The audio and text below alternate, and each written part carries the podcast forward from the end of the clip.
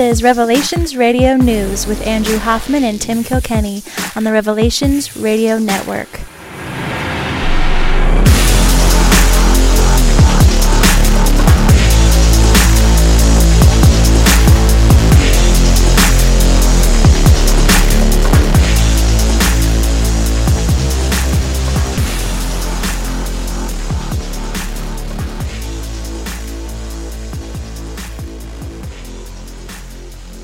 Podcasting to you from the seaside town of Edmonds, Washington, where my beard continues to get thicker and thicker. I am your host, one of your hosts, Tim Kilkenny. Uh, congratulations on growing facial hair, Tim. From the not so sunny climes of the very southern part of Washington, I'm Andrew Hoffman. Well, Andrew, we have to talk about it, or else we will. Uh, it'll it'll be a bright, sunny, sunny idea hanging over both of our heads that we must talk about anyway. So, for people who don't know, sports fans who don't know, people who aren't sports fans, we probably should talk about what just happened today and explain our good moods. And I will side note that I I told the guys at work that I would not be shaving, or I would not be trimming my beard uh, until the Seahawks lose a playoff game or win the Super Bowl. All right. So it continues to grow thicker and thicker. Of course, this is the day of the NFC Championship game, which was probably one of the more miraculous comebacks in NFL history. Big day for Seahawks fans. Absolutely. Big day for Packer fans, too, but for a very different reason. Yeah, I actually felt bad for Packer fans. We got some some friends whom we visited a few months ago, and uh, they were not not thrilled with the outcome. I I, I could not uh, did not envy them. I'll say that. Yeah. Well, and I've I've been on both ends of the football spectrum in the past six days, thanks to Oregon losing the national championship game. So Yeah, yeah. Well, and it's been almost a month since we've both been here on the show, so we've had a, a quick break. Any any updates from uh, down south there you want to give us? What's going on at the Hoffman House? uh, hopefully we will be moving this week. Okay. Uh, moving across the bridge to the Oregon side, Oh, and uh, the place that uh, nothing's finalized but is looking good uh, will be a three mile round trip commute for me to work. So round trip. round trip. Wow, that's good. That that even beats my very small commute. That's that's a that is a uh, an accomplishment there. So you just popping over to the Oregon side to, to defeat that sales tax? Is that the pro- is that the deal here? Well, we already shop on the Oregon side, Okay. as does as do most people. I thought we could evade the um, state income tax by living on the Washington side, but alas, that is not the case. No. So you got to pay Oregon's income tax. Yeah. That's too bad. Well, okay. All right. So that's that's an update from there. Update from over here. I'm still chugging along. I've been doing a lot of research on different phones, Android versus iOS, and all that. And I have put those all those stories in their own folder, and we'll get to those at a later date. There is a lot more pressing issues to talk about. Starting with, we had a bunch of stories in the folder that uh, you know we kind of accrued over the last couple of weeks of December. And so almost all of those are very interesting stories, and we could almost do a whole show based on those. Then we had, uh, of course, our year end review of the media theater with uh, Dr. Future, which was uh, a really fun episode. And now the year has started off, and we're off and running with uh, an air quotes terrorist attack in Paris. Um, and I, I want to just come clean on this one a little bit. I don't know too many facts about this one. I haven't uh, gotten down to the nitty gritty and tried to see uh, what the facts are on it. Uh, what I can tell is that, as usual, the people who are supposed to have done it would gain absolutely nothing by doing it. um, so that's, you know, obvious red flag number one uh, for a false flag and whatnot. And uh, I'll just I'll leave it there. Kind of interested to hear what you got, what you brought, and uh, go from there. Well, it's um, just making sure we get everybody in line. You know, Canada had their 9/11 moment, and now France and England already had theirs with the um, 7/7 bombings. So, getting the whole Western world queued up, and yet at the same time, you can't have, uh, you know, national borders that are actually protected or anything like that. So it's a um, kind of two pronged attack. Attack terrorists around every corner, and yet political correctness all at the same time. Yeah, yeah. It seems to be really boiling over in the in the euro the euro lands the europe a lot more than it is here here they they kind of focus on racial tension between blacks and whites or really whites and anybody um, but over there the tension is a lot more about immigrants and uh, well just until the the uh, next administration tim uh, go what do you mean well, I mean, uh, George Bush era, it was all about the terrorists. So that that'll be back. You know, if we get if we get a Jeb Bush or a Romney or whoever. Okay. Okay. So, uh, you know, I mean, the narrative, the the general narrative of uh, be afraid, only the government government and uh, the government spending massive amounts of money can protect you. Uh, that part stays the same. It's just different flavors of what exactly the biggest threats are that they're protecting you from. Sure, sure. And uh, you know, just in case you're not sure how scared you should be, we got a color. We got a color uh, code, a spectrum.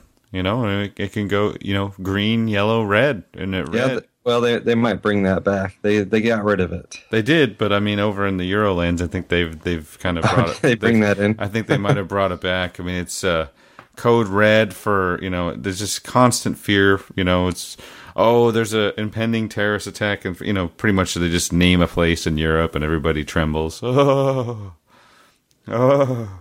I wanted to talk real quick about the idea. This, I mean, I have very little uh, thoughts on all this uh, French stuff, but I I wanted to just touch base with you on the word terrorist.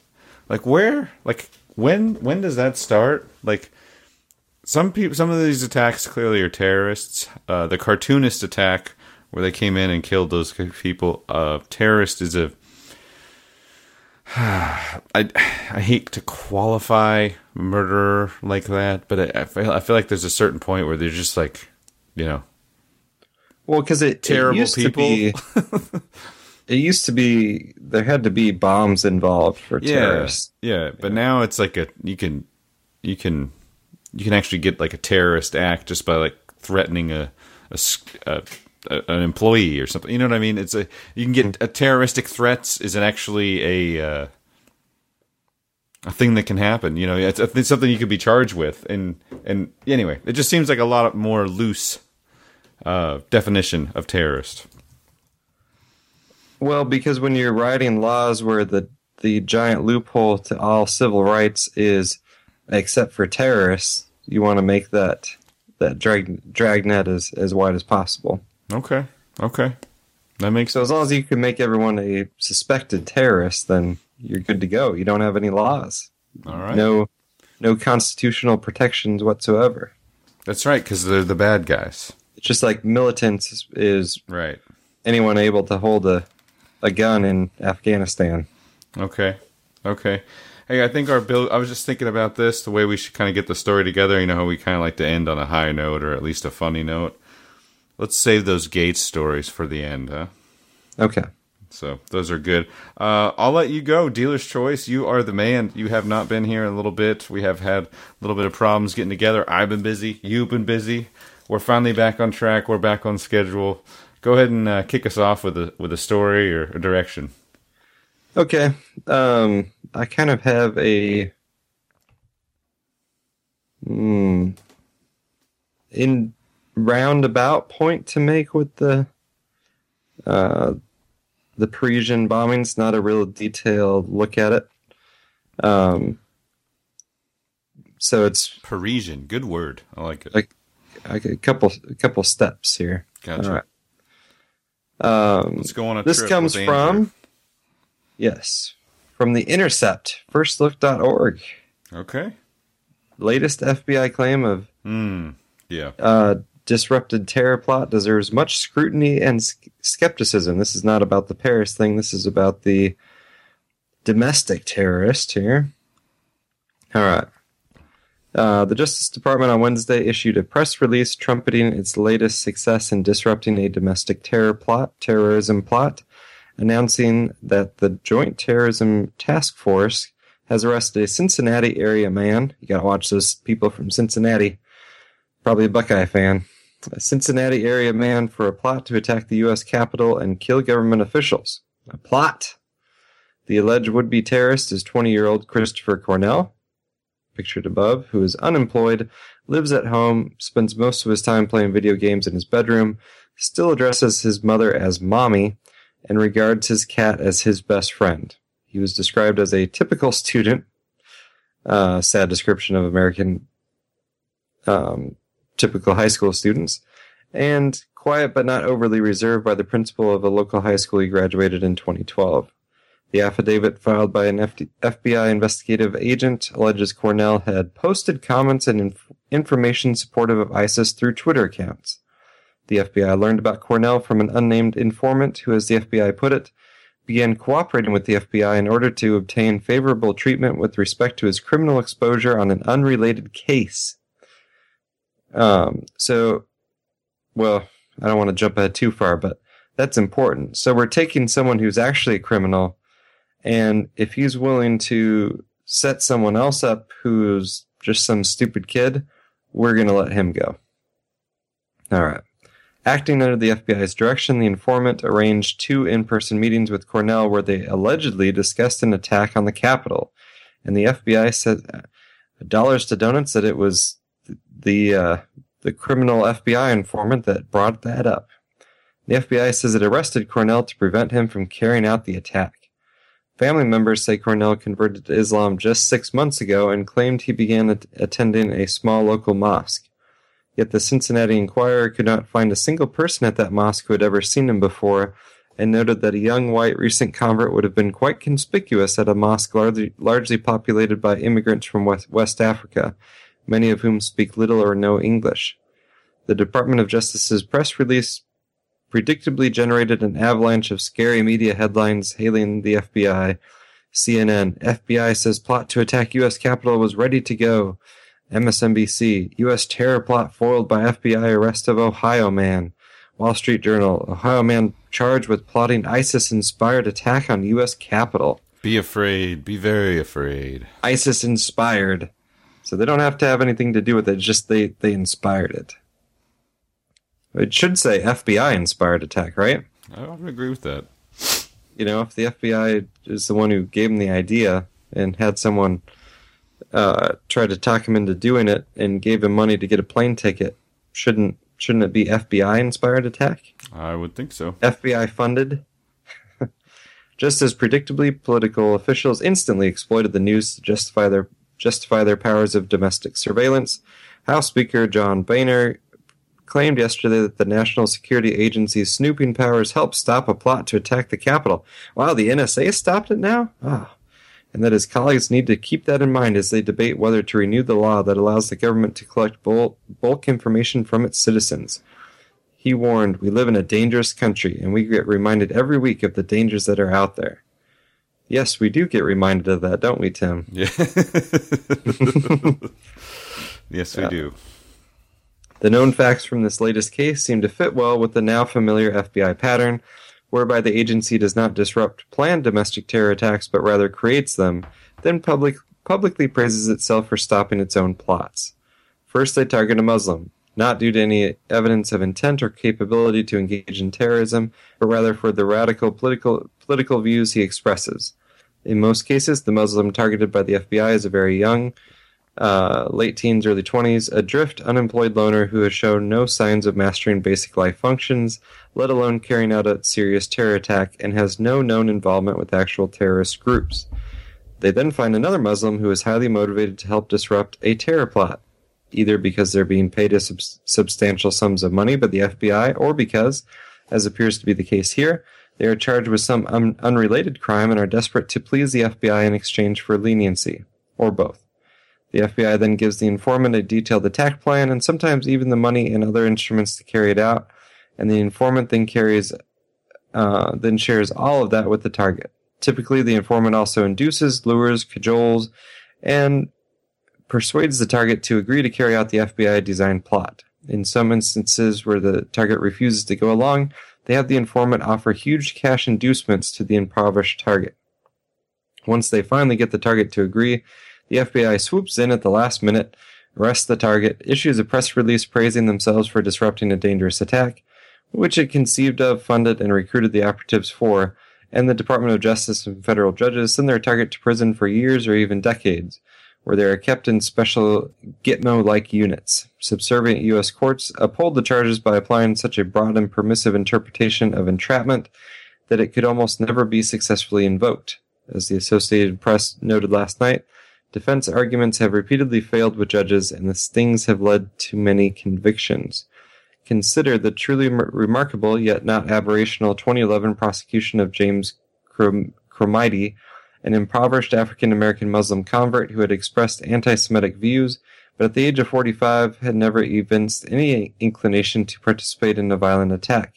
For eight months, the FBI used an informant, one who was on the hook for another crime and whom the FBI was paying, to try and persuade Cromitie to agree to join a terror plot in which the FBI had concocted.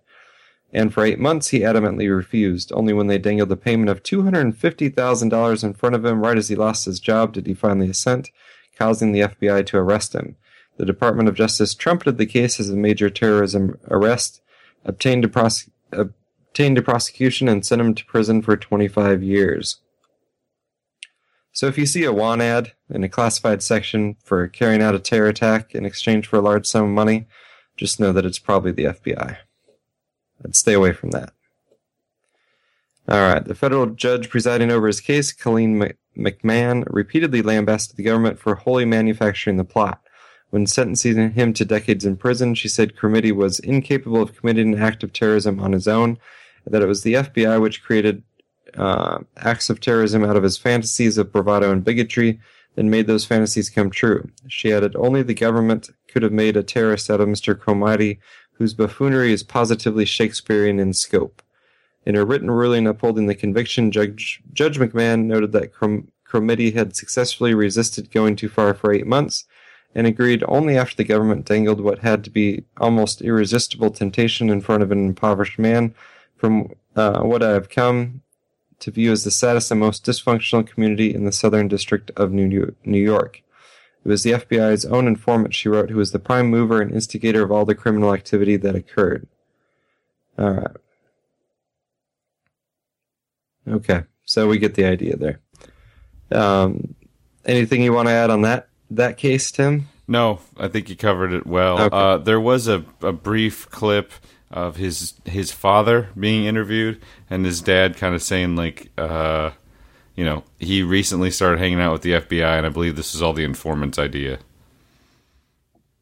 Yeah, He, he and his, his dad, by the way, from the sounds of it, uh, his dad is not like a recent immigrant. no no his dad's not an Whatsoever. immigrant at all. No, he's old. Sounds like he's like eighty years old actually. yeah. So, um, yeah, very strange story to be to be exact, but you know, again, it produces the headlines, which is "Be afraid" and "Thank goodness for the government." They just stopped another one. And so over to the French one. Now, obviously, um, I've not dug into it. I think because some these are very well known people that were killed, at least a couple of them. Um, so I'm not not inclined to go down the route of crisis actors, people didn't actually die, all that stuff. Yeah, Uh, just because it's it's way tougher to pull off than actually killing people. Um, but here's a story from Paul Craig Roberts. Paul And- Craig Roberts. Yes, from Paul Craig Roberts. Ah. Who's he? So- He's like a conspiracy theorist, right? Well, um, he used to be a uh, well-respected financial mind and part of the Reagan government. Then he's, Uh, then he had Andrew Hoffman on to be interviewed about his new book, Eugenics Wars. No, No, okay. I- figured that was how he lost. He had uh, doc- Dr. Future on. Um, I don't think. Well, he Okay. doesn't do his own show. He he gets interviewed on other shows. That's Did he good. do Future Quake? I'm just kidding. No, he didn't. But I was just trying to think of. Are you sure he might have? I'm, no, I don't think he did. I think he's just trying. I was just trying to think of ways that you could lose your credibility, and those those are definitely two ways to do. it. No, I'm. I almost. Are you sure that he was never on Future Quake? I'll search it, but I'm pretty sure. Uh, Okay. I, I know that uh, that Doctor Future did follow his work a bit, though. Um, but Paul Craig Roberts has really kind of come come onto the scene here since Future Quake has been gone. Now he's always been around, but he's been a little bit more. he he has moved um just since I've heard interviews with him, he was very critical of the economy and stuff, but he'd kind of stay out of other areas. Yes, yes, he's moved quite a you know, bit. false and he's now he's just like I'm I'm old, I'm crabby, I'm sad about this country and I'm saying what I think is actually I'm not putting True. up with this anymore. So Yeah. go ahead. Sorry. Um, so here's his article, which, by the way, I think is pretty mild and reasonable. Suspicions are growing that the French shootings are a false flag operation. I do not know these sites or their credibility. I do know the mainstream media, and it has no credibility.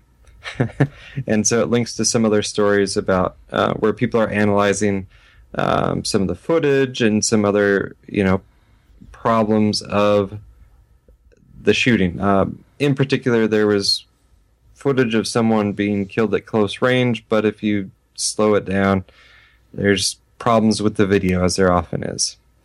Um, but all Paul Craig Roberts says is, I do not know these sites or their credibility. I do know the mainstream media, and it has no credibility. Considering the number of real journalists on war fronts, not cartoonists in Paris, killed by Washington funded and organized ISIS, including film beheadings, the uproar over the cartoonist deaths has the appearance of orchestration. Whether or not it is a false flag operation, the shootings are being used for a wider purpose or purposes. Among these purposes is bringing France back into Washington's orbit. The French president has recently said that the sanctions against Russia should be terminated. Hollande was aligning himself with French economic interests uh, instead of with Washington's hegemonic foreign policy. Another purpose is to stifle the growing European sympathy for the Palestinians and to realign Europe with Israel. Hmm. Another purpose is to counter the rising opposition in Europe to the two more Middle Eastern wars. The American neoconservatives have not completed their agenda. Syria, Iran, Hezbollah, and Saudi Arabia are still standing, and there can be other purposes not apparent to me. My recommendation is that you not believe the print and TV media, but think. The failure of Americans to think is why they are 13 years into war and live in a police state. I think that's kind of common sense and not very conspiracy theoristy to me, right? He's got no particular theory. He's just saying, I don't really buy the main, the mainstream media narrative. Um, here is who is actually benefiting from this, and there could be something else behind it. but Andrew, they found the attackers' uh, IDs on the scene. It's amazing. ah, almost as good as when they found him on the just when the FBI found him walking down the street in New York City. Look at this ID from a from a terrorist who flew the the plane into the the twin towers. Wrapped up in this red bandana. Wow. Yeah. Um, but the reason I, I bring that up is because, um, oh, let's see. This was a this caused a big kerfuffle, not because of Paul Craig Roberts saying it directly, but because um, Ron Paul actually not, and I'm sure it's not Ron Paul posting to his own website, but someone posted this to Ron Paul's website and they probably just have a feed that that posts everything Paul Craig Roberts, you know, or, or what have you, and um, so this caused an uproar among the, um, I guess you would say, non conspiracy li- libertarians. Okay. That group that's always trying to separate themselves and we're not crazy conspiracy theorists and we can't talk about 9-11 being an inside job because that ruins our credibility. And so they're you know just off the hinges about this and it, got picked up as from people trying to um, look at the crazy ron paul. He says um, you know the paris terror attacks weren't weren't real that they were a false flag.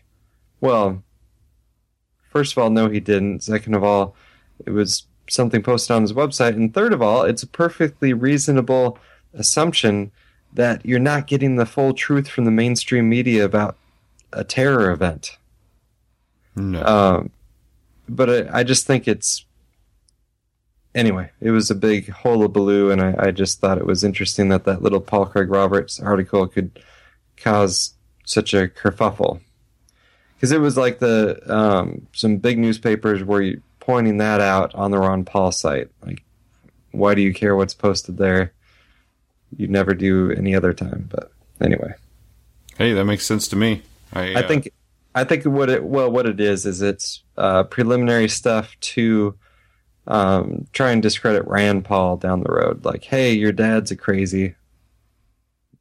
You know, you must um, you must say that your dad is a crazy or you you can't get the Republican nomination. So, well, I'm pulling for Jeb Bush. So, I mean, I I, I, think we can we can really turn this country around with a little little more Bush in the in the uh, in the White House. So maybe Hillary Clinton. Oh gosh, remember those Clinton years? They were great. The economy was great. It had nothing to do with the internet being invented. Nothing whatsoever. That was all Bill Clinton. Well, but hey, I mean, even the economic e- genius, even the internet being invented, you know. Well, that's a you got to credit Al Gore that, for that. You know what yeah. I'm saying? Like it was within the administration. within the within the administration. There, there we go. So I mean, let's let's not let's not attribute it all to Bill. I mean, there was there was other people doing good things. Yeah. So between Bill and Al, um, this is old but I got to go to it because it was everywhere and we didn't talk about it. But actually, good. I've got no, some. I've got some orange tea that I need to drink. Well, so there you, you, go. You take it. I'll take it, but it's not. It's not that great. And I did talk about it a little bit with uh, with Doctor Future.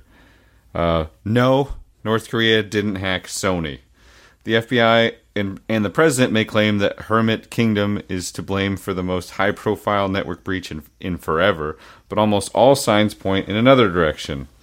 The news that the satirical movie, which revolves around a plot under Kim Jong uh, to murder Kim Jong Un, will have a Christmas Day release as planned, will prompt renewed scrutiny of whether the U.S. authorities have officially claimed the cyber attacks on Sony really was the work of an elite group of North Korean hackers. All evidence leads me to believe that the great that the great Sony Pictures hack of 2014 is far more likely to be the work of disgruntled employee uh, facing a pink slip. I may be biased, but as the director of security operations for DEF CON, the world's largest hacker conference, and the principal security researcher for Lookout, the world's leading mobile security company, I think I am worth hearing out. The FBI was clear at its press conference about who it believed was responsible for the attack.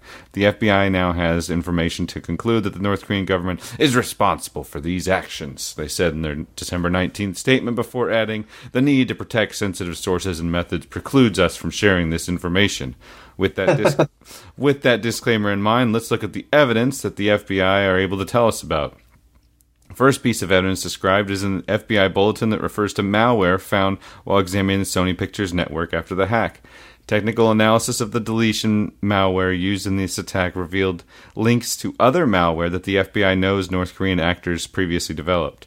For example, there were similarities in specific lines of code, encryption algorithm, rhythms, data deletion methods, and compromised networks. So, malware found in the course of investigating the Sony hack bears a strong similarities to malware found in other hacks attributed to North Korea. This may be the case, but is it not remotely possible that this evidence uh, possible plausible evidence that this attack was therefore orchestrated by North Korea. The FBI is likely referring to two pieces of malware in particular: Shamoon, which targeted companies of oil industry sectors and energy sectors, which was discovered in August 2012, and DarkSeoul, which was on June 25, 2013, and hit South Korea. Even if these prior attacks were coordinated by North Korea, and plenty of security experts, including me, doubt the fact that the same pieces of malware appeared in the Sony hack is far more far from being convincing evidence that the same hackers were responsible. The source code for the original Shamoon malware is widely known to be uh, to have been leaked. Just two pieces of malware share a common ancestry. Uh, just because two pieces of malware share a common ancestry, it obviously doesn't mean that they share a common operator. Increasingly, criminals actually lease their malware from a group that guarantees their malware against detection. Banking malware and certain crimeware kits have been used using these models for years. For the first, so the first bit of evidence is weak, but the second bit of evidence given by the FBI is even more flimsy. The FBI also observed significant overlap between the infrastructure used in this attack and other malicious uh, cyber activity in the U.S. that the U.S. government has previously linked to North Korea. For example, the FBI discovered that several Internet Protocol addresses associated with North Korean infrastructure communicated with IP addresses that were hard coded into the data deletion malware used in this attack. What they're saying is that the internet addresses found after the Sony attack are known addresses that have previously been used by North Korean cyber attacks. To cybersecurity experts, the naivety of this statement beggars belief. Note to the FBI just because a system with a particular IP address was used for a certain crime doesn't mean that from now on, every time you see that IP address, you can link it to a cybercrime. Plus, while some IT, IPs can be permanent, at other times IPs last just a few seconds. It isn't the IP address that the FBI should be paying attention to, rather, it's the server. It's, it's the server or service that's behind it. As with much of the investigation for our information is somewhat limited. The FBI haven't released all the evidence, so we go to the information that is publicly available.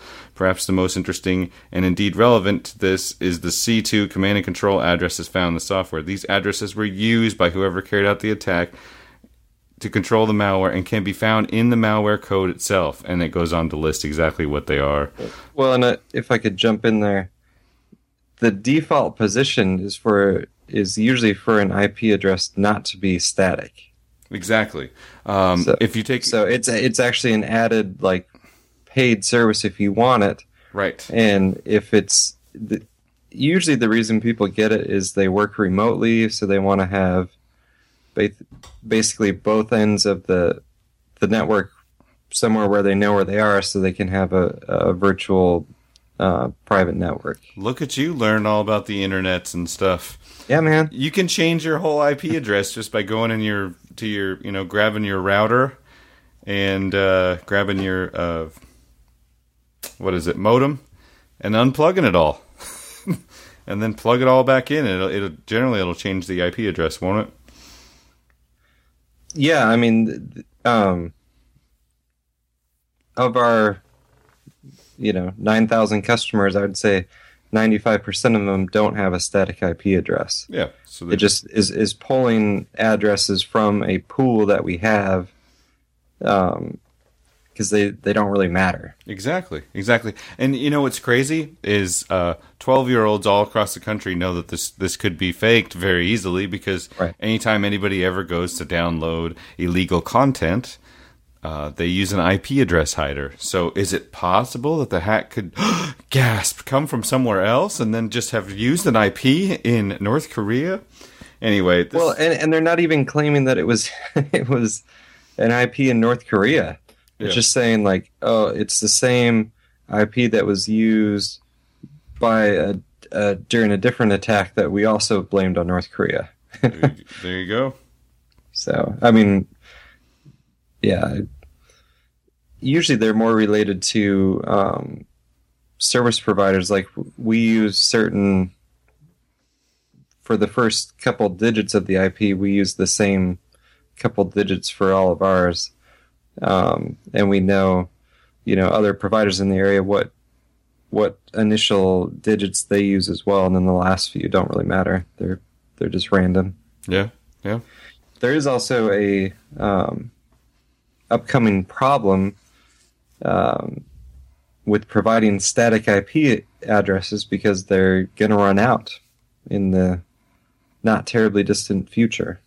Really? Yeah. That's interesting. So it's kind of discouraged to uh, to pass them out like hotcakes because it it is a, a finite resource because they they weren't made um, with enough different combinations. Interesting. Interesting. Well, and as as though we needed any more proof that the North Korea hack was not from Sony, uh, North Korea leader opened up the year with this one on uh, January first. North Korean leader open to summit with the South. North Korean leader Kim Jong Un said in his New Year's speech on Thursday that he is open to more talks with Seoul or even a summit with South Korean counterpart, but stressed North Korea will continue to strengthen its military amid an atmosphere of distrust and tension while trying to diversify its economy and raise the national standard of living. Blah blah blah. We still need to be scared of the boogeyman that is North Di- Korea. diversify their economy by bringing in some tourists. there you go. That Yeah, is- you got lots of Chinese people with money now. That is actually the plan is to to bring in some tourism. Um, it's weird, you know. I, I think I think they do have the issue with the uh, secret prisons and whatnot, but uh, to more of a modern look at it, it looks like you know a lot of that country is just suffering at the hands of the embargo, and not and it may not even be necessary. Does that make sense? Absolutely, and the um, the Korea, the South Korean president who did the Sunshine Policy, Mm-hmm. uh, which was just like basically give them food, Mm-hmm. um, who was very very popular in South Korea, and I think I know I've talked about this on the show before, but uh, committed suicide, and I'll put that in quotes, uh, along with the typed suicide note, and um, the method of suicide was um, jumping off a tall cliff with his bodyguard nearby, but unable to stop him, unfortunately. Mm. Very interesting. So, Yeah, you have to you have to shoot me a link to that so I can read a little more about that one. yeah, that's it. That was. Hmm, I don't know. What year are we in now? 2015? 2015. Can you believe it? Getting old. I know it. Hey, Seven years ago? are you sick? No. Is your wife sick? Mm, No? Has she been sick? Mm-mm. How about you? Did you get sick? Uh, no. You have I'm- to be in the minority. Holy cow! So, uh, No, a, a lot of people have been sick. This is- I've been I've been taking vitamin B12 complex, vitamin C, and vitamin D. There you go. Flu reaches epidemic status in the U.S. early this season. It's from The Verge. This came from uh, came just at the end of the year. The flu has reached epidemic levels in the U.S., marking an earlier than usual arrival that follows warnings from the Center of Disease Control and Prevention that this season may be a severe one. The CDC reports that 15 children have already died from the flu this season. Widespread flu activity has also been reported in 36 states, with most of the others showing regional flu activity. The lighter activity is largely in western and non contiguous states. That the flu has reached epidemic status is not expected. This is a regular part of the flu season, but it has reached epidemic levels somewhat earlier. The last two flu seasons were declared to be epidemics by mid January.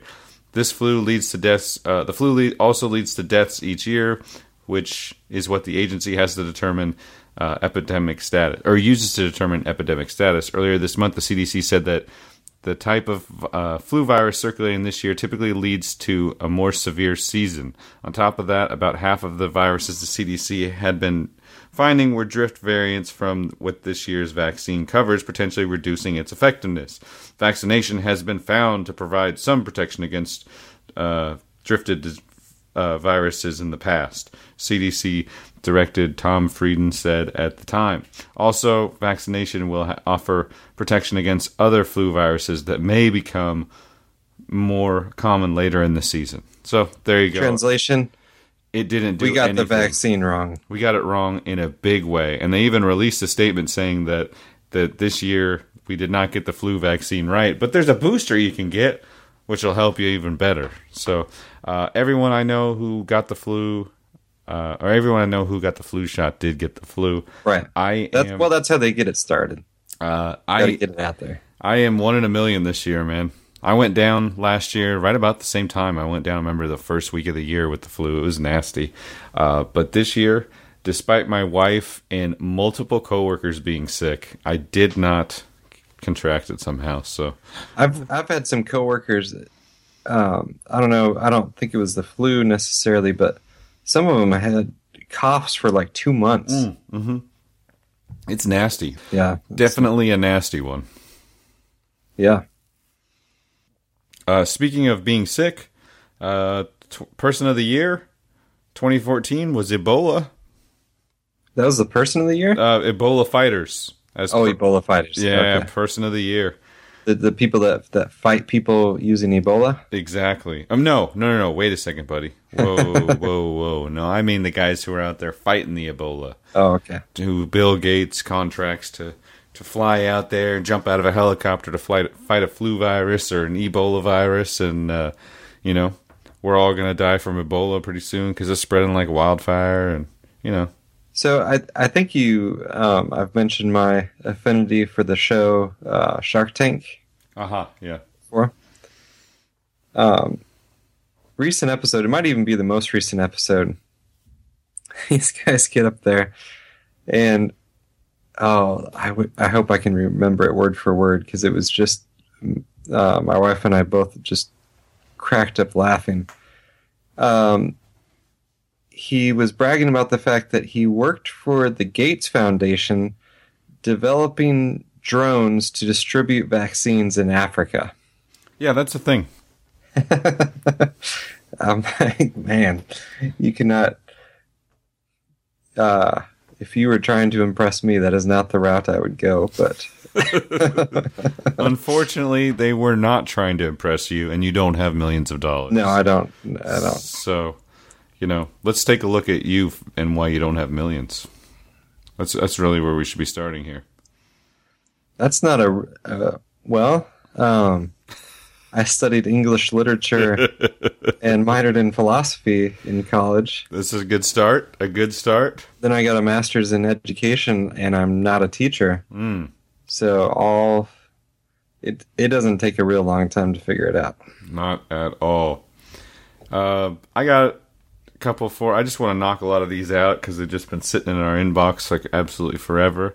But this one was a good one. This is actually from 2001. So a pretty old story, but anybody who's my age, your age, is going to get a kick out of it, and I won't do the whole thing. But how about the DARE problem? Or excuse me, the DARE problem. The DARE program does not work at all. Oh, it does work though. Just say no is not an effective anti drug message, and neither are Barney style self esteem mantras. While most peop Americans won't be stunned by these revelations, they've apparently taken a few DARE officials by surprise. According to the New York Times, after years of ignoring stubbornly low success rates, coordinators of the 18 year old drug abuse resistant education program are finally coming around to the news that their plan to keep kids off drugs just isn't working. That means a whole new DARE program, one which critics hope will sidestep existing pitfalls. Um, an ineffective pass, DARE, which was taught by friendly police. Wait a sec. Wait a second. So, telling kids about all the different types of drugs and how they're done and how they're used and how they're obtained, um, and what they and, do. and and then and what they do is didn't turn out to be an effective program. yeah, And then saying just don't do drugs, yeah. don't do these awesome drugs. I mean, don't do the drugs that the government sells. I mean, don't do drugs. Yeah, exactly. Didn't work. No, didn't Hmm. work. Didn't work at all. And I think I've told my story where they basically told me that I remember at one point a police officer told me that if you ever do cocaine, you will either become immediately addicted or overdose. There's really only two options for you. And then, you know, I ended up in uh, my younger years trying cocaine and was not addicted or died. And uh, that was kind of when I realized, like, wow, so what else are they lying about? It it, it, it was a very weird uh, veneer that they put on it that uh, anybody with a little bit of curiosity or just anti-establishment feelings, Right. rebellious feelings, could quickly kind of knock. Well, that's down. that's it's uh, combined with Hollywood. That's kind of their job too. Yeah. Like, oh, you rebel against the system by doing drugs. Yep. Okay, yeah, that's that's the answer. And it, it was brought to you. I think the Dare program started With Ronald, start Ronald and uh, Reagan at the same time. Iran Contra and Yep. bringing in all sorts of drugs. And, so. And Herbert Walker was the old VP who was running the CIA. Poppy I mean, Bush. I mean, who? Yeah, Poppy Bush, exactly. Dare, which was taught by a friendly policeman in 75% of the nation's school districts, has been plagued by image problems from the beginning. When it first latched on to Nancy Reagan's relentlessly sunny and perversely simplistic "Just Say No" campaign. The program's goals included teaching kids creative ways to say no while simultaneously boosting their self esteem, which Dare founders insist is related to lower rates of drug use. It's apparently not a bad way of educating five year olds about the dangers of drinking uh, cleaning fluid, but it's a bust as far as keeping teenagers from smoking pot. According to an article published in August 1999 issue of the Journal of Consulting and Clinical Psychology, DARE did not affect teenagers' rate of experimentation with drugs, but also may have actually lowered their self-esteem. The study called called uh, Project DARE no effects at 10 year follow up bluntly deconstructs every claim the program makes.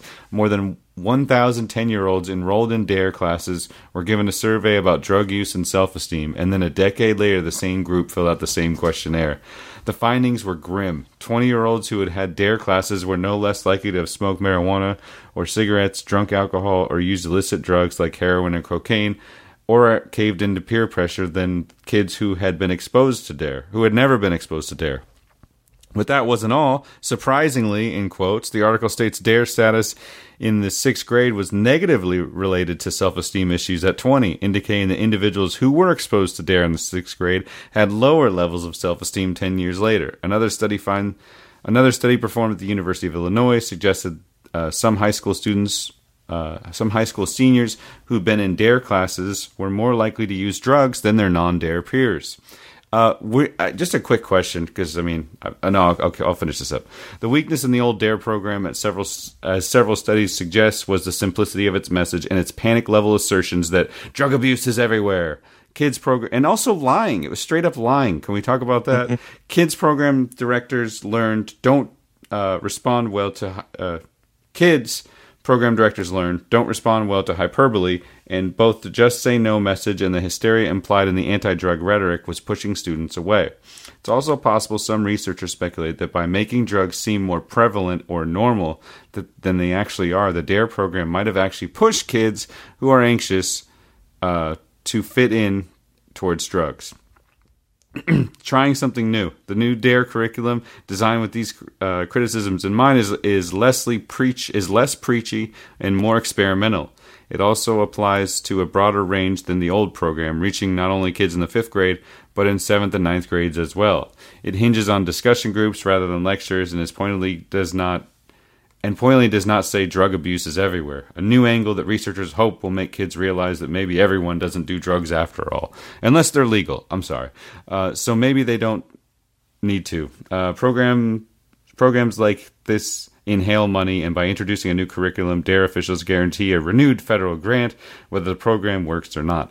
Obviously, DARE officials are hoping for the best, but even if programs fail, we can hope for the silver lining. Perhaps the first failure has taught DARE directors a degree of humility. Maybe this time around, it won't take them 10 years to recognize failure and plot a new course.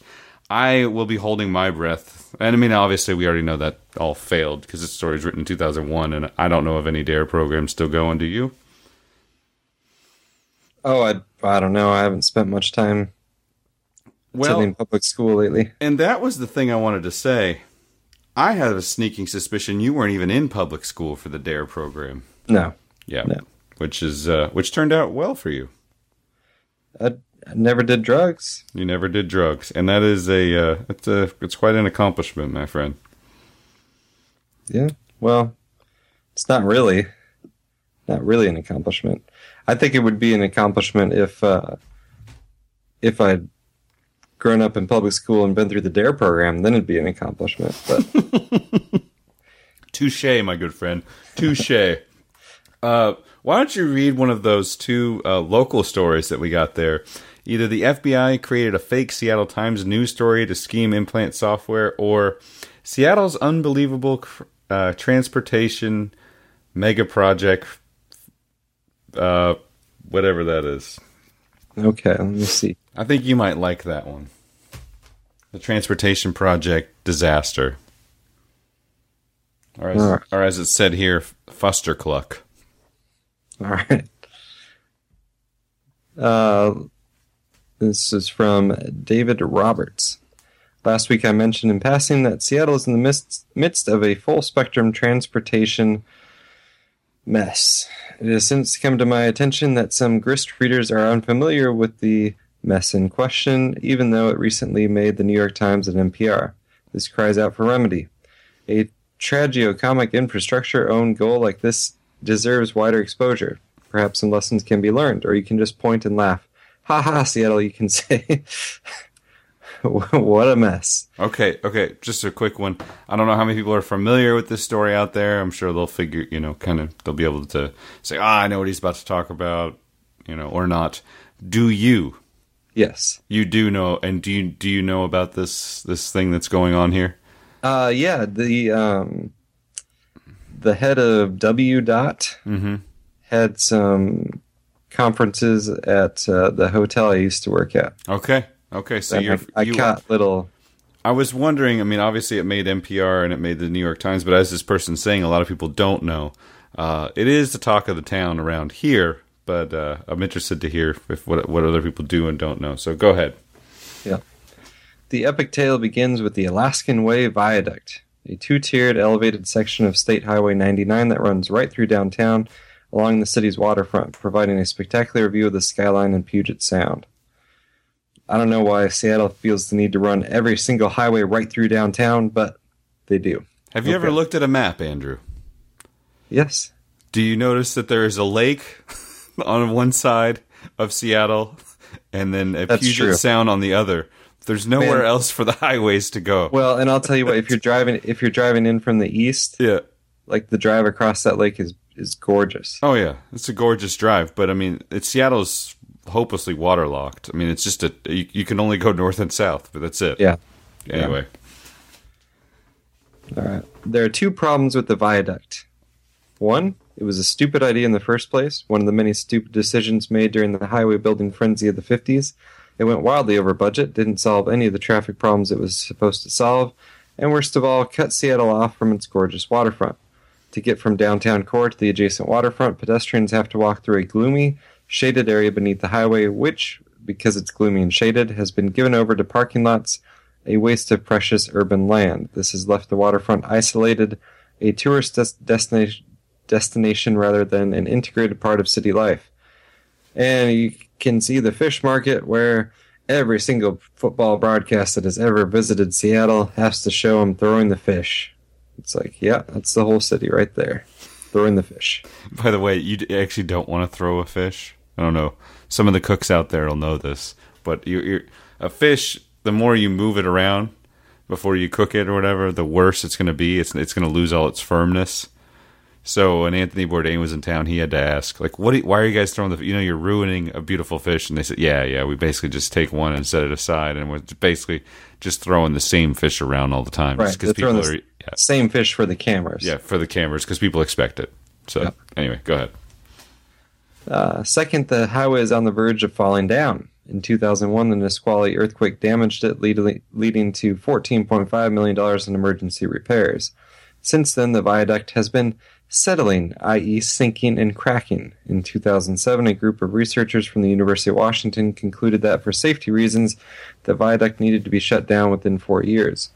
It's coming down in 2012. I'm taking it down. Then Governor Christine Gregoire, oh, she was wonderful, said, That's the timeline. I'm not going to fudge on it. Spoiler alert, it's still up. Um, what to do about the viaduct? There were three basic options replace it with a new elevated highway, replace it, at least part of it that goes through the downtown core, with a giant tunnel that would be covered over to allow downtown to connect with the waterfront. Ding, ding, ding. don't replace it with a highway at all. In its place, create a walkable waterfront with a modest four-lane street to accommodate the traffic traffic overflow. Add transit upgrades and street improvements in the surrounding area. Hmm, sounds like a better idea. But Andrew, that one doesn't cost very much money. Yeah, exactly. Let's do the. You could ask Bostonians about the big dig. This is the big dig part two, but this is worse. Yeah. Continue. The third surface transit option was the cheapest and most in line with smart green urbanism. Naturally, Seattle VSPs ignored it entirely. Reporter Dominic Holden, who has covered this story better than anyone for Seattle Alt Weekly, The Stranger, but um, has now been lost to BuzzFeed, summarized the situation thusly in 2010. We've read a couple stories from the stranger, Dominic Right. Hol- Dominic Holden. While his, you know, some of these guys, while their political views are much different than mine, they do some good writing occasionally. They do some actual journalism. Yeah, it's it's a it's a unique thing. Yeah. Seattle didn't want to replace the viaduct with a tunnel. Voters rejected both a tunnel and a new elevated highway by wide margins in March 2007. A stakeholders group, people representing business and waterfront interests, convened to discuss what they wanted. Representatives from the city, county, and state transportation departments ruled out a tunnel. They elected for a smaller viaduct or surface transit option. A deep bore tunnel was out of the question, in part because the Washington State Department of Transportation said it was too expensive. At a closing meeting of the stakeholders group, uh, Washington State DOT's David Dye made a speech saying, It is out of reach in the current state of affairs to make it happen. He added, It would be disingenuous of me to sit here representing the state to say, Geez, you know, let's go build a deep bore tunnel. And guess what they decided to do? The state is now on the verge of building a deep bore tunnel. Heh. Turns out most people simply can't fathom getting rid of an urban highway. No matter how many examples to the contrary accumulate, people instinctively think that tearing down a highway means that all the same traffic will just spill onto side streets. So, in an unholy alliance, downtown business groups, large companies like Boeing, um, uh, whose interest in Seattle transportation begins and ends with getting commuters through it quickly, the antediluvian Washington State Department of Transportation, Craven Seattle City Council members, Craven state legislators like Ed Murray, who sponsored the tunnel bill and is now mayor, and head cheerleader Gregoire bullied the tunnel back onto the agenda, and Seattle voters, sick to death of arguing about it, finally voted in 2011 to allow it to go forward. Oh my goodness, it shows a small bit of the tunnel. um, most charming is the financial setup. Originally, the state and city were each financially responsible for their part of the project. The state for the tunnel, the city for the sur- surrounding infrastructure, like the new seawall that would need uh, be needed to make the tunnel possible. Tunnel cost overruns would be covered by the state. Back to the stranger, because we read, um, Tim, we read a story about the the drill running into something, right? Yep. That's, Okay. Yep. And I asked that guy that from the Department of Transportation about that, Mm-hmm. and he's like, "Yeah, we got no idea what it is. No idea." They didn't know. Yeah, yeah, yeah. I think I remember. I, t- I told you I had a. I took a gal on a test drive whose husband worked down there and said that basically the city had sunk this four foot uh, cube of. It's basically a pillar, four foot by four foot by however tall, of aluminum down there to shore up the seawall and no one knew about it or didn't tell each other about it. So this this story, while you know some people may think, well, why the heck are we reading this story on on the show? It's a, an excellent example of government just running amok, uh, not listening to the people, uh, spending beyond belief, uh, and and this one is going to be bad because it's it's not only not only is the the project that they said uh, that, that that we all voted against moving forward, okay, but it is going horribly. I mean, bad. Well, and Keep- Portland did the Portland did um, something similar. They needed a tunnel for the stupid, uh, um, oh whatever they call it, Max line, sure. and it it went like massive amounts of money over. Yeah, this is And not just going to be and- money and over. this is- Th- just keep reading. This is Okay. good. This is good. But it, it's like every even in Yakima, okay, they do it one stupid underpass. Oh, it's going to take six months, going to cost this much. It took t- two or three years and cost five times as much. And the thing is, why don't you structure bids so that the No, company no. has to absorb the cost of uh, if they make a lousy bid that's wrong, they eat it, not the city. But no, no one ever does that. All right, but the state screwed Seattle at the last minute. One month after signing the agreement, the legislature passed the legislature passed the law capping spending and requiring Seattle to pay for all the cost overruns, including all cost overruns on the state's part of what is a state highway project. This is an unprecedented funding arrangement. Someone saw it coming. the city taxpayers on the hook for a state highway project. The 2009 tunnel law passed by the city council specifically says Seattle taxpayers will only pay the $937 million they have already offered up. But state law says Seattle taxpayers are on the hook for overruns. Surely this is the kind of high stakes confusion that state and city leaders would clear up before the digging began. In case the unexpected happened, spoiler alert, they didn't. the grim prelude led many, many people to warn repeatedly in that great volume that Seattle was about to get hosed. Here's how Holden started his story on it. You're about to get hosed, Seattle. Hey, and I want to just let everybody know that uh, people are very upset about this issue. So, from the stranger even to the, the Seattle Times, they're using some questionable language, and Andrew's doing his best to uh, to uh, Clean it up. Clean it Keep up. it PG. on the fly. So, good Yeah. job, and uh, go ahead. Yeah, read uh, read Holden's story for details or my long 2010 interview with local activist Cary Moon, which comprehensively covers the reasons this thing is a bad idea. In short, there is no plan to resolve the dispute over cost overruns, which are ubiquitous on projects like this. They are. They're ubiquitous. At $4.2 billion, it was supposed to cost 937 million. $4.2 billion, it's the most expensive transportation project in state history. The tunnel will have no exits, no ingress or egress throughout the entire downtown core, which makes the support of downtown businesses all the more mystifying. It won't allow transit, only cars. It will be tolled highly enough by the state's own estimates to drive nearly half its traffic onto the aforementioned side streets. It will be a precarious engineering feat, the widest deep bore tunnel in history, digging right between A. Puget Sound and and B, the oldest part of Seattle, with vulnerable buildings and God knows what buried infrastructure. Also, pollution, climate change. Ah, Okay, yeah, skip skip this one. Just go to the next Okay. one. All right. Uh, yada, yada, yada. One of the people fighting hardest against the tunnel, visionary Mayor Mike McGinn, who spent his term in office warning that exactly what is happening now is going to happen. For his efforts, Seattle voted him out of office. We prefer to hang on to our illusions. Holden's 2010 list of things that might go wrong with the project begin with these. Uh, number one, the tunnel boring machine gets stuck. Two, our plan to deal with the broken machine is inadequate. Three, the ground caves in. Spoiler alert, the machine got stuck. Our plan to deal with the machine is a slow motion fiasco, and the ground is caving in. uh, okay. So the project, ooh, the it shows all the Washington State DOT people. I'll see if I recognize anyone. It's hard to tell. So the project gets underway in 2011, scheduled to be done in late 2015. In July 2013, they bring in Bertha, the largest tunnel boring machine in the world, built specifically for the project by the Hitachi Zosen Com- Corporation. It's an engineering marvel. There's a small scale replica on the public view in the historic Pioneer Square neighborhood, the very neighborhood Bertha was to dig beneath. The massive machine cranks up and jams its enormous snout into the earth, tearing fiercely through rock, soil, and seawater, leaving all the world in awestruck wonder, for a minute anyway. Then a thousand feet in, one tenth of the way through its journey, it grinds to a halt. One thousand feet in. Yeah. No one knows why.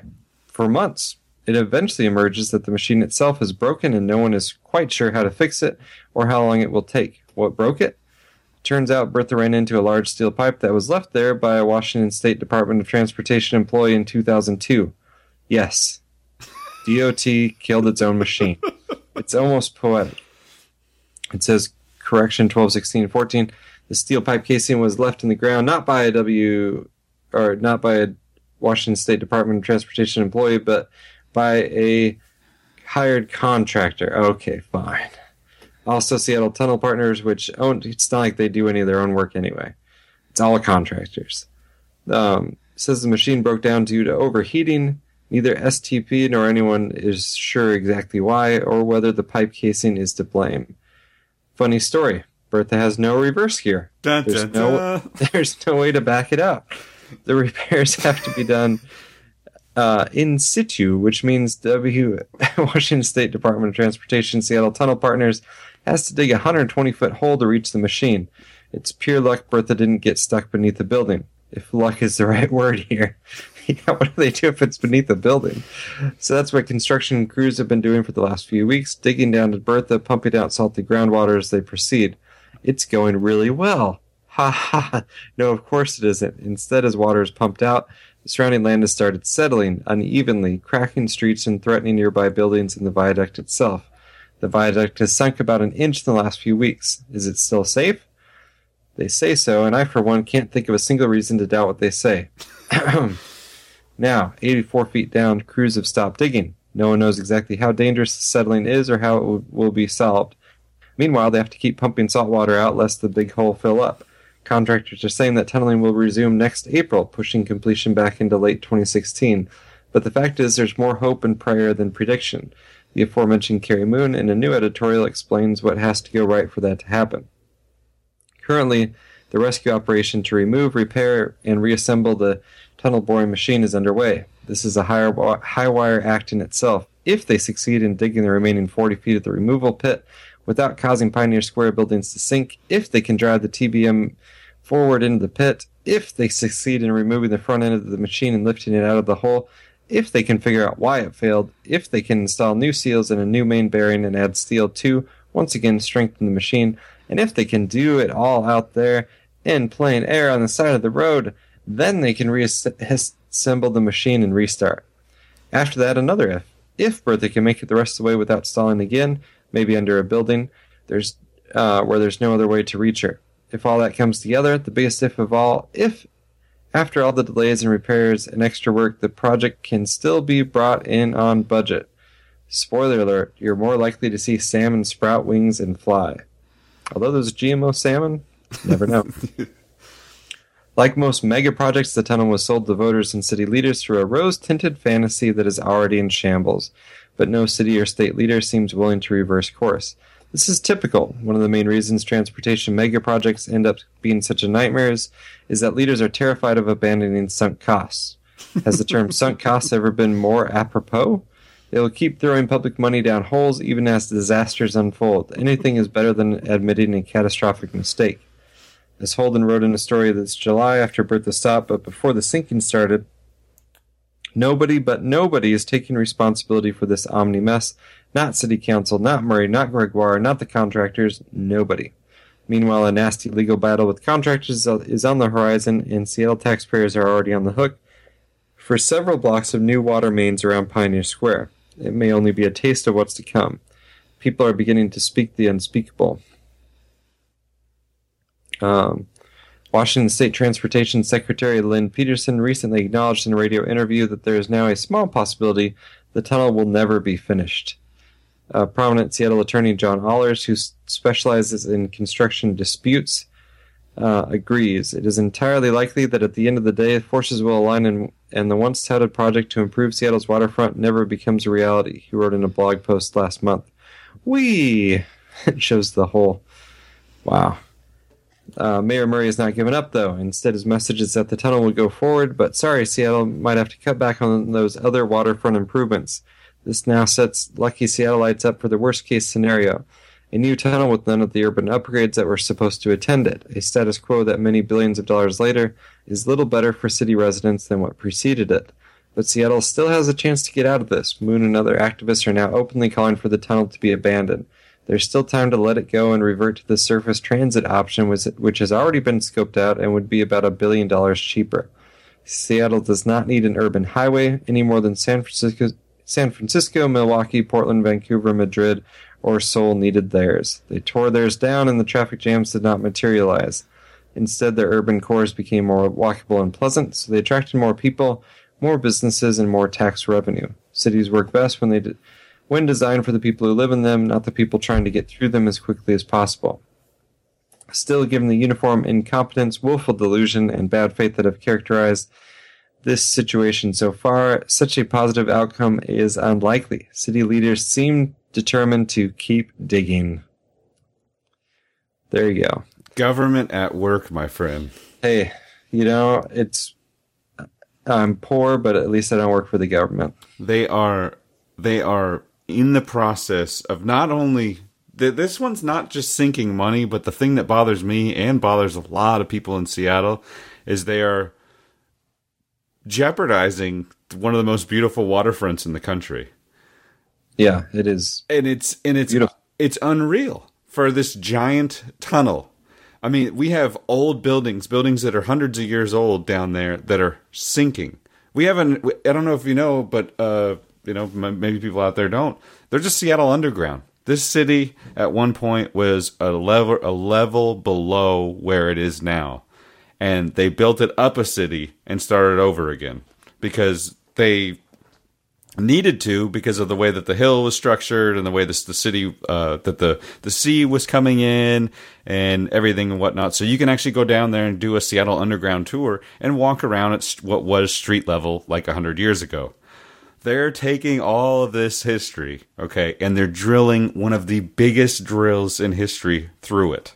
And it's cracking foundations and sinking buildings down there and they're pumping out water. Did you catch that? They mentioned it twice in that article. Mm-hmm. They're pumping out seawater. When Right. seawater decides where it's going to go, you're going to have a hard time holding it back. Yeah. And this, I mean, it's just it's just on and on, and it's it's a great example of government being absolutely inefficient, ineffective, and unreasonable. Because at this point, somebody needs to stand up and say, "We can't do this. This we have to stop." Millions of dollars are spent, flushed down the drain, and of course, you know the pe- the politicians don't want to lose uh, credibility. They don't want to lose. They want to save face. But I mean, someone needs to step up and say we got to stop this thing because it's it's it's a disaster, my friend, a disaster. On top of that, my wife and I were just we burst out laughing. There was an update from City Council. I think it was about a month or two ago. I don't know. It was within the last several weeks, maybe a month. But the city, there was a city council member who stepped up and got a planner and came in, and they talked about that the uh, current tunnel project was over seventy five percent done. And she says this with a straight face and begins to explain why. And everyone in the place is like shifting in their seats and looking around, like, what is she talking about? My wife and I burst out laughing. It was a uh, a good example of uh, of absolutely inefficient government. So, uh, like you said, you know, we should get them to take over the uh, the VA healthcare. We should get the government to take over, you know, pretty much everything because you know they they do know best. They'll keep us safe. If we get them to take over student loans, if we get them to take over education, we can get them to take over uh, the police force. You know, get them to take over transportation. They, they'll fix anything. Fix it all. They're gonna fix it all. Yep. Well, early uh, line in Vegas says it's a straight pick'em game for uh, New England versus Seattle. All right, all right. Well, I'm gonna I'm gonna finish this up with a couple of more quick ones, real quick. I promise. All right. But uh, let's see here. Hey, man, I've, Downton Abbey's on tonight. Hey, I So my wife is. what time? Uh, it's going right now, but that's what a DVR's for. Gotcha. Well, my wife was actually in the other room watching Downton Abbey right now as well. So You ever watched it? uh, I just watched it a little bit with her uh, because it was on, but you know, I'm not a not a huge fan. Well, th- I mean, did you see the early? Yes, It's kind of gone downhill a little bit, yeah. like all shows do usually. You don't want to miss this, Downton Abbey or not. Okay. I, I don't. I don't. Are you ready for this? Yeah. Okay. Uh, it's gonna take me a second, of course, because I said, "Are you ready for this?" and put myself out there. But here we are. Bill Gates proved once again that he's an amazing secret Santa. 25-year-old Reddit user. and Did you see this article? 25 year old Reddit user named Callie was one of more than 212,000 people who participated in this year's Reddit Secret Santa gift exchange. But she's the only one who got a Bill Gates as her Secret Santa.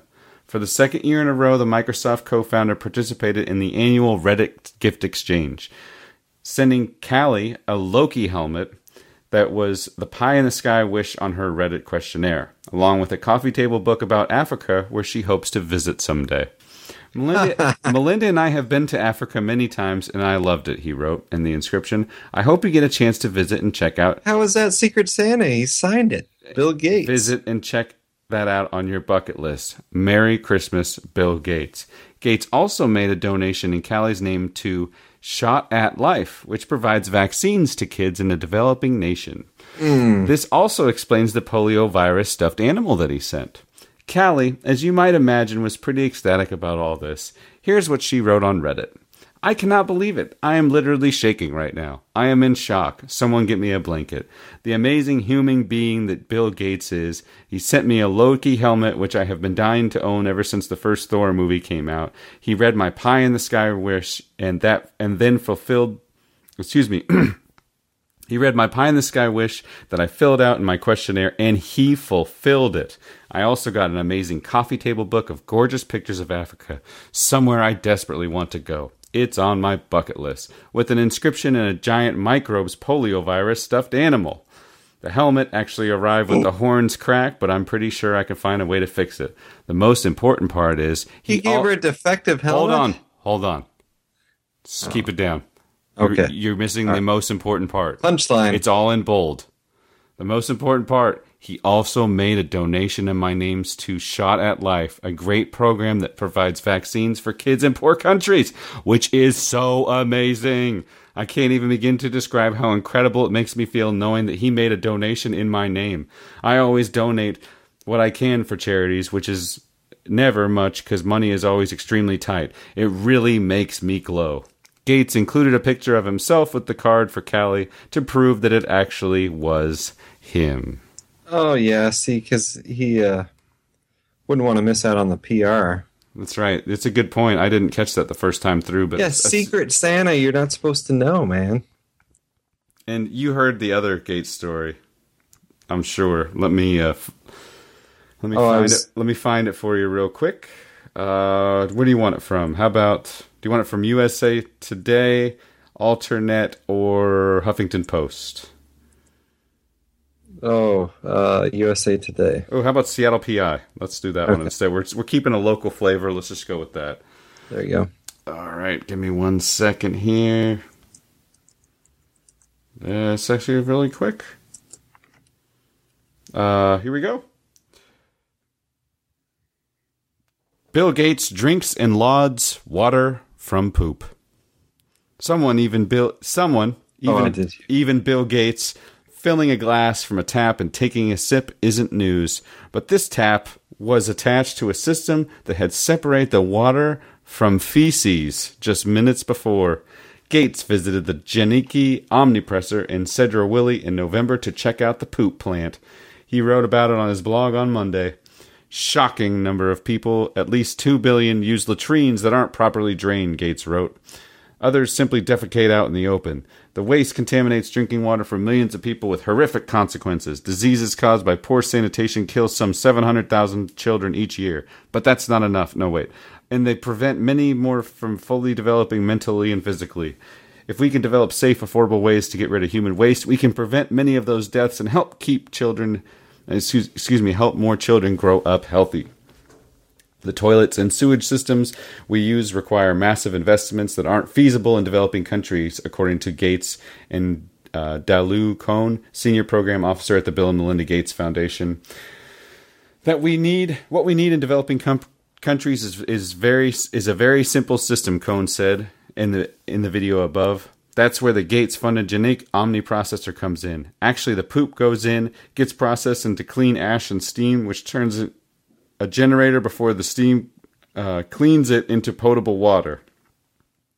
The electricity generates the uh, powers. Excuse me. The electricity generated powers the processor, with excess going back into the grid. The water tastes as good as any I've had out of a bottle, Gates wrote. And having studied the engineers engineering behind it, I would happily drink it every day. It's that safe. The system is headed for a pilot project in Dakar, Senegal later this year. If things go well in Senegal, we'll start looking for partners in the developing world, Gates wrote. For example, I think it could be a great fit in India.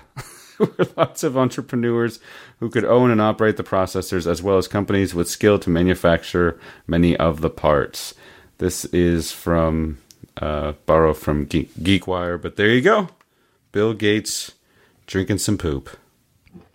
But don't forget Bill Gates taking the 50 cents from the shopper in line because right. he couldn't find his ice cream coupon. There you go. Don't forget that. so we were uh, focused here on the local area for a little while, but a lot going on here. Uh, we'll keep up to date with what's going on in Paris. We are back at it. We are back in tune. We are back on schedule. We will keep up with the news. We will comment on the media, and we will do a show at least once a month. Or am I, am I right, Andrew? Yeah, I was going to say I may not have internet access next weekend, but maybe, maybe guest host, maybe guest host episode. Guest host episode. We'll see. We'll see. And this the Sunday after that, it, there might there will be a post Super Bowl show. There you go. And on and tonight, at this moment, at the Hoffman House, and to be quite honest, most likely at the Kilkenny House, we're on to Downton Abbey. Downton Abbey. All right. Thanks for doing the show, Andrew. And uh, I guess we'll see you next week. Go Hawks. Go Hawks. Go Russell Wilson.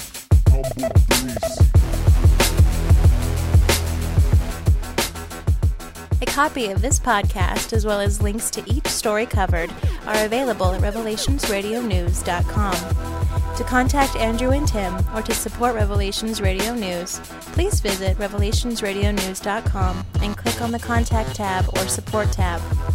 Please check out the other podcasts at revelationsradionetwork.com. And thank you for your support of this podcast.